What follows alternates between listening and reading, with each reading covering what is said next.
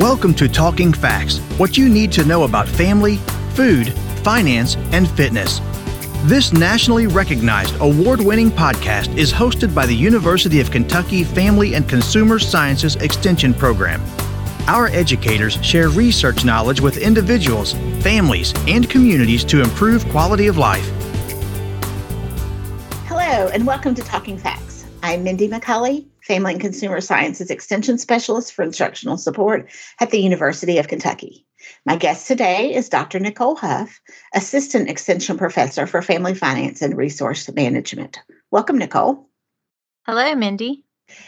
If you have been listening to our podcast for the last few weeks, you know that we are currently featuring a series called Living with Loss, Playing the Hand You Are Dealt. And we recognize that loss takes many shapes. And so today we are continuing this discussion by focusing on financial resiliency and how we can recover from financial setbacks. Nicole, I know that COVID 19 has been especially hard on Kentuckians financially.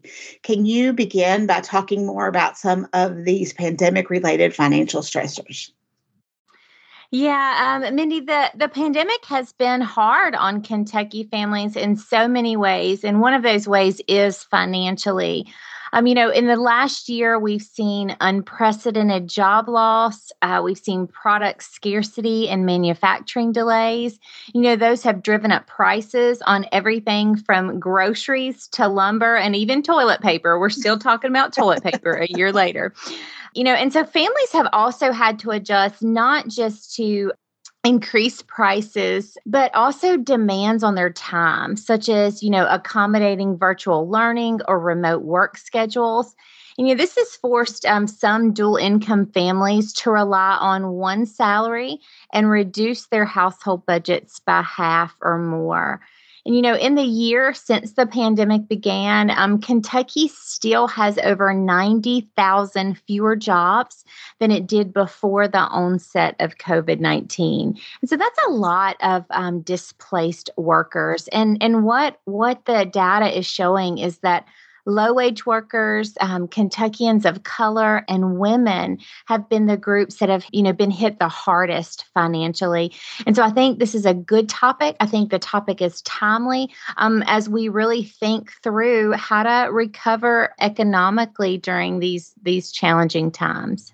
COVID 19 has definitely increased financial stress for many Kentuckians. What about other financial setbacks that people commonly face? Yeah, I think that um, the pandemic kind of brought a lot of things to light. And what it did is it really represented, you know, probably the most common type of financial setback we see.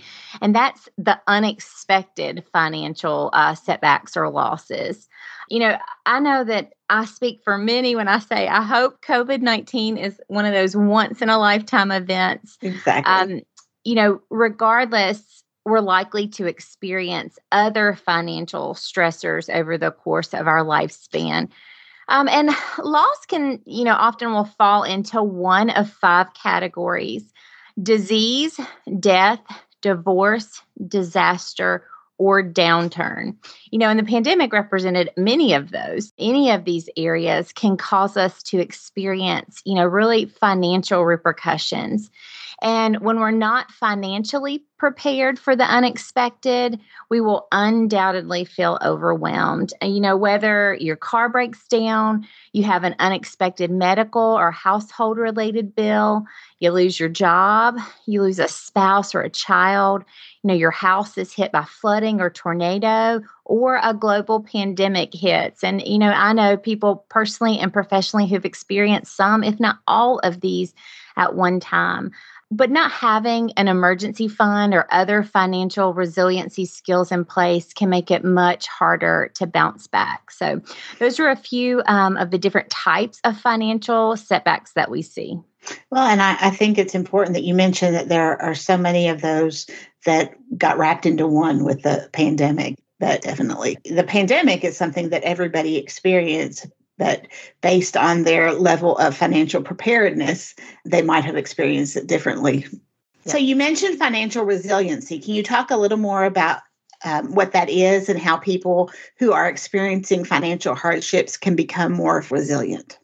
Yeah, you, you, know, and, and I know this is a continued theme um, with this current series, but, you know, resiliency in general is our ability to bounce back or recover after any kind of financial setback. And financial resiliency is much the same way. That's the ability to recover after a financial loss or to maintain financial stability when faced um, with financial stressors or strains. And we often connect financial resiliency with financial health. And, you know, when we refer to financial health, it means that, you know, somebody has developed financial discipline you know and that includes practicing you know strong and and sustainable behaviors those kind of financial principles that we can keep up things like spending wisely or developing a budget avoiding debt, saving. Those are all part of being more financially resilient. Whether you've experienced a financial loss or any kind of loss, really, um, one of the, the first steps in kind of boosting your resiliency is to maintain hope you know, I know that's important with financial setbacks as well, because, you know, financial stress and loss can especially feel overwhelming. But it's important to remember, in light of that, that very, very few things in life are irreversible or irreparable. You know, financial recovery, it might not happen overnight, but it can happen over time.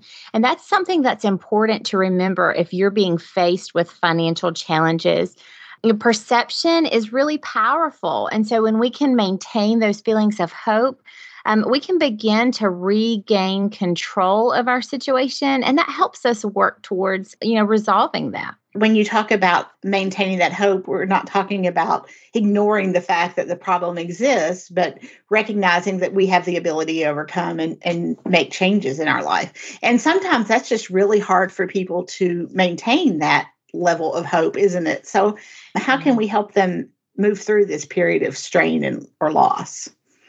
Yeah, absolutely. And that's a really great point. And so being hopeful about something is not denying that a problem exists, but it's instead choosing to see that that a solution exists as well.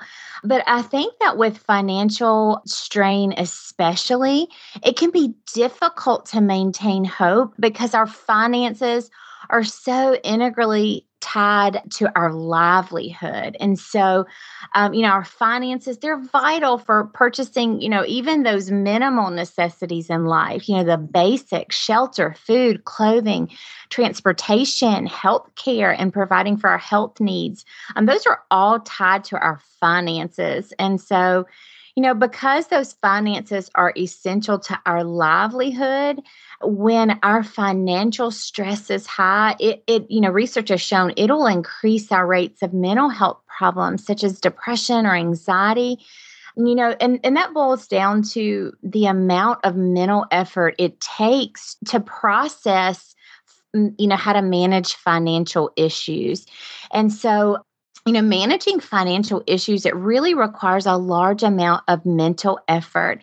And that can kind of consume that space that our brains need to tackle a task, you know, our, our right. mental capacity.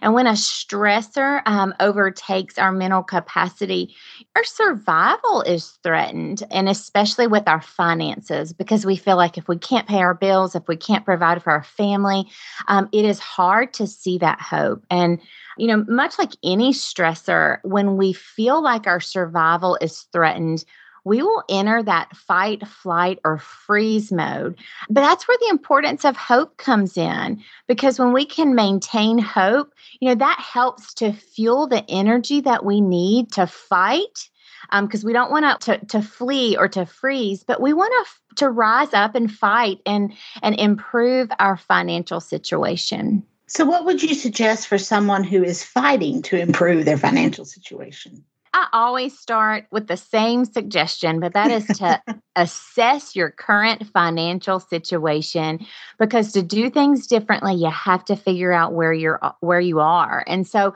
you know, that begins with um, your overall budget, and especially in the wake of a financial setback, you know, begin by just getting a big overall picture. So, sit down and list your assets and your liabilities. Compare your income to your expenses and then begin to prioritize your payments. Where um, is your money coming in and where does it have to go?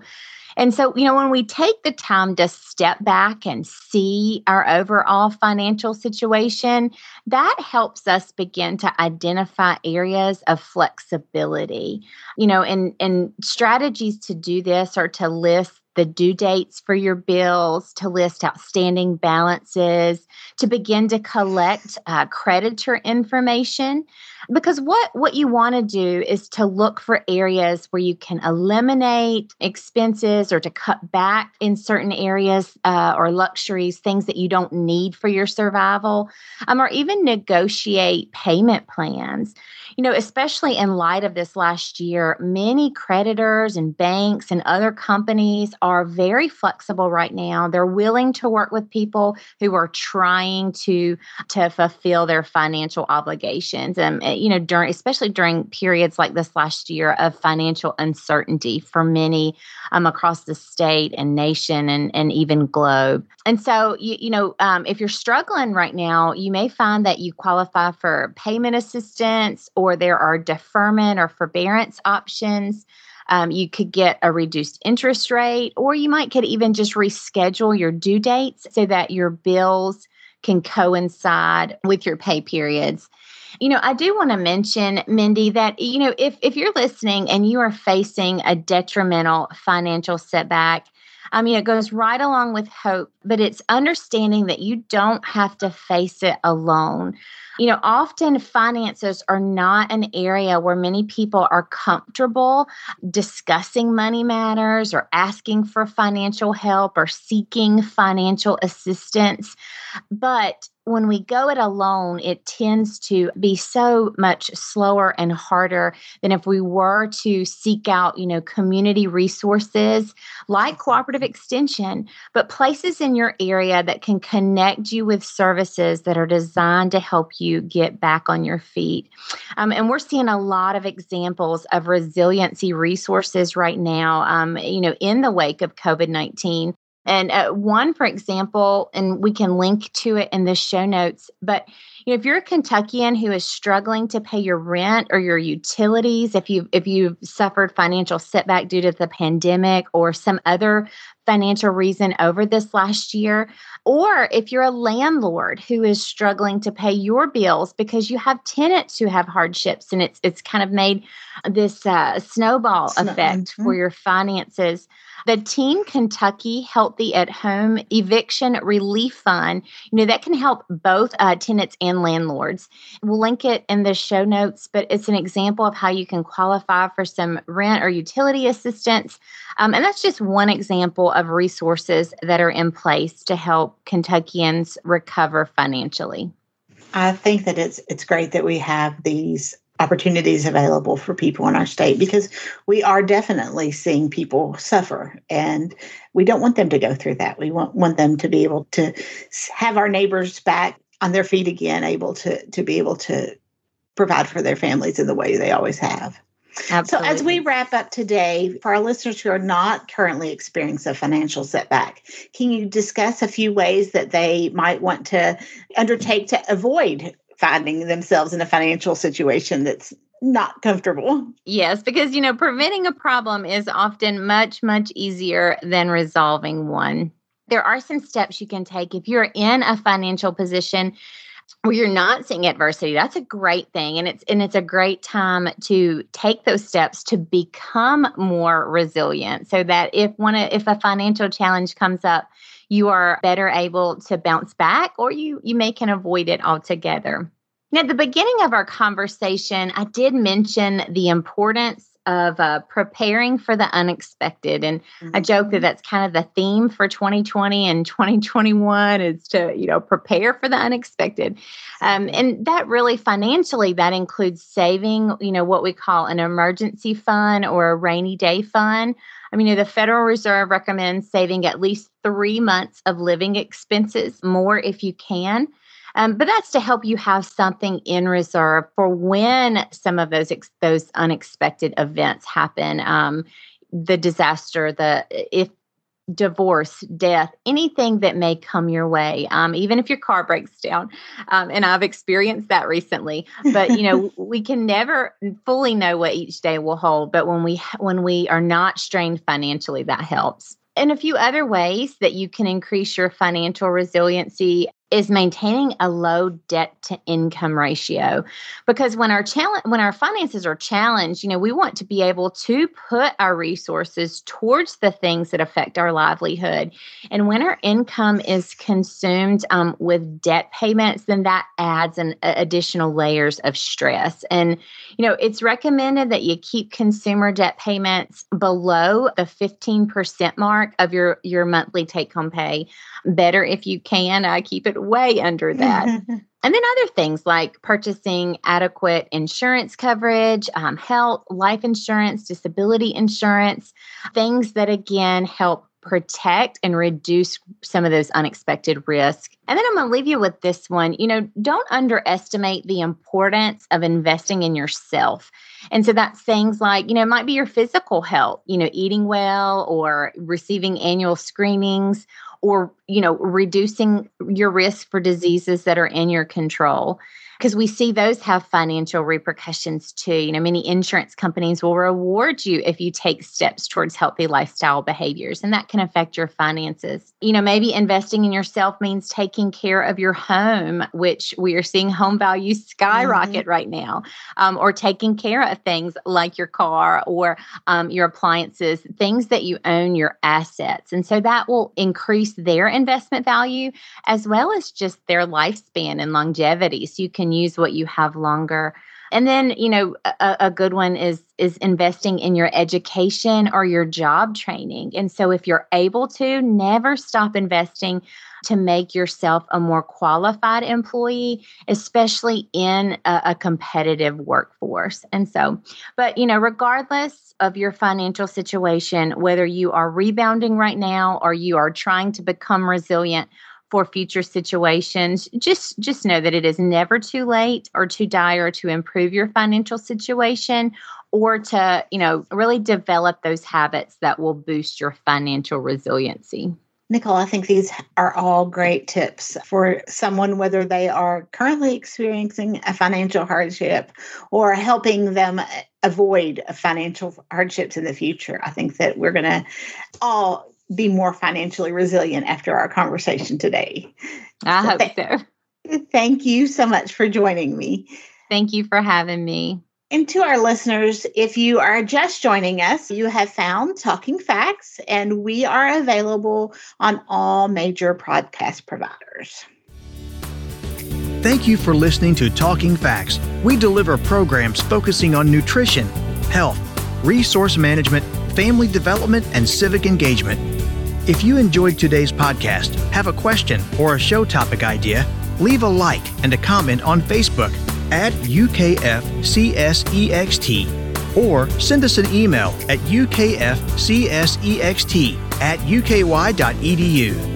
Visit us online at fcs.uky.edu to learn more about the University of Kentucky Family and Consumer Sciences Extension Program or contact your local extension agent for family and consumer sciences. We build strong families. We build Kentucky. It starts with us.